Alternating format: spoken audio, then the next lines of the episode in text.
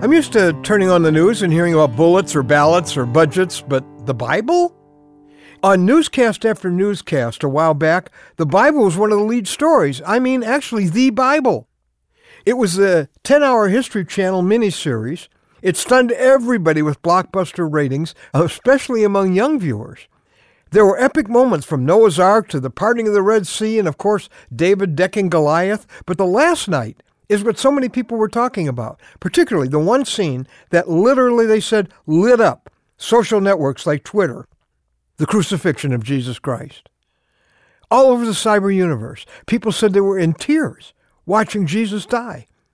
Jesus' sacrifice on the cross was like in so many conversations. For those of us who belong to this Jesus, there's a message in all of this that could change eternities, and that message could be summed up in four little words. It's all about Jesus. I'm Ron Hutchcraft, and I want to have a word with you today about It Starts at a Cross. This heartfelt response to the portrayal of Jesus on the cross, I think it's a wake up call for those who don't know him and for those who do. For those who don't, the choice that actually determines your destiny is what you do with what Jesus did on that cross for you. For those who do know him, that cross and that miraculous resurrection is our message unencumbered by anything else. The famous preacher Charles Spurgeon called the cross of Jesus that magnificent magnet. It really is. Over and over, I've seen it. When you can get someone to that cross, their hearts are stolen away. So, why do we Christians spend so much time on detours that distract from that destination, like expounding on what we're against, or promoting our church, or arguing about politics or religion? What that series, The Bible, did in its final episode was strip away 2,000 years of Christianity and bring us back to the heartbeat of God, His Son dying on a cross for us. In our word for today from the Word of God, 1 Corinthians 2, verse 2, Paul said, I resolved to know nothing while I was with you except Jesus Christ and Him crucified. Before there were churches, before there were Christians, before there were creeds, there was a cross.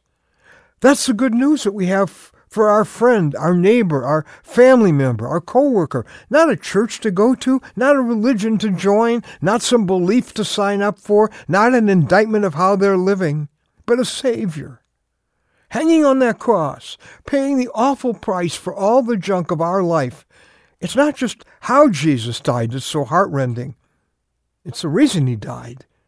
The Bible says he was wounded and crushed for our sins. He was beaten that we might have peace. He was whipped and we were healed. The Lord laid on him the guilt and sins of us all. It's not about Christians. It's not about Christianity. It's about the living Christ who loved you enough to die for you. A love that would pay any price not to lose you. That's the good news we're commanded to share. No more, no less. Jesus' repeated invitation was simply, Follow me. Not my followers, not my religion, not my rules. Just follow me. Jesus made it all about Jesus. We should too. Bring people up Skull Hill with you. Stand them at the foot of that old rugged cross and whisper two words for you. This was for you. Maybe you've never done that for yourself. You've never made personal what Jesus did on that cross for you. Would you let this be the day you get it done for yourself. It's at that moment when you make personal what Jesus did on the cross. That's what changes everything. It changes the rest of your life. It changes your eternity. This is the time you should go to our website. If you're not sure you belong to Him, it'll help you be sure. A newstory.com. You can get this settled today, my friend. Once and for all.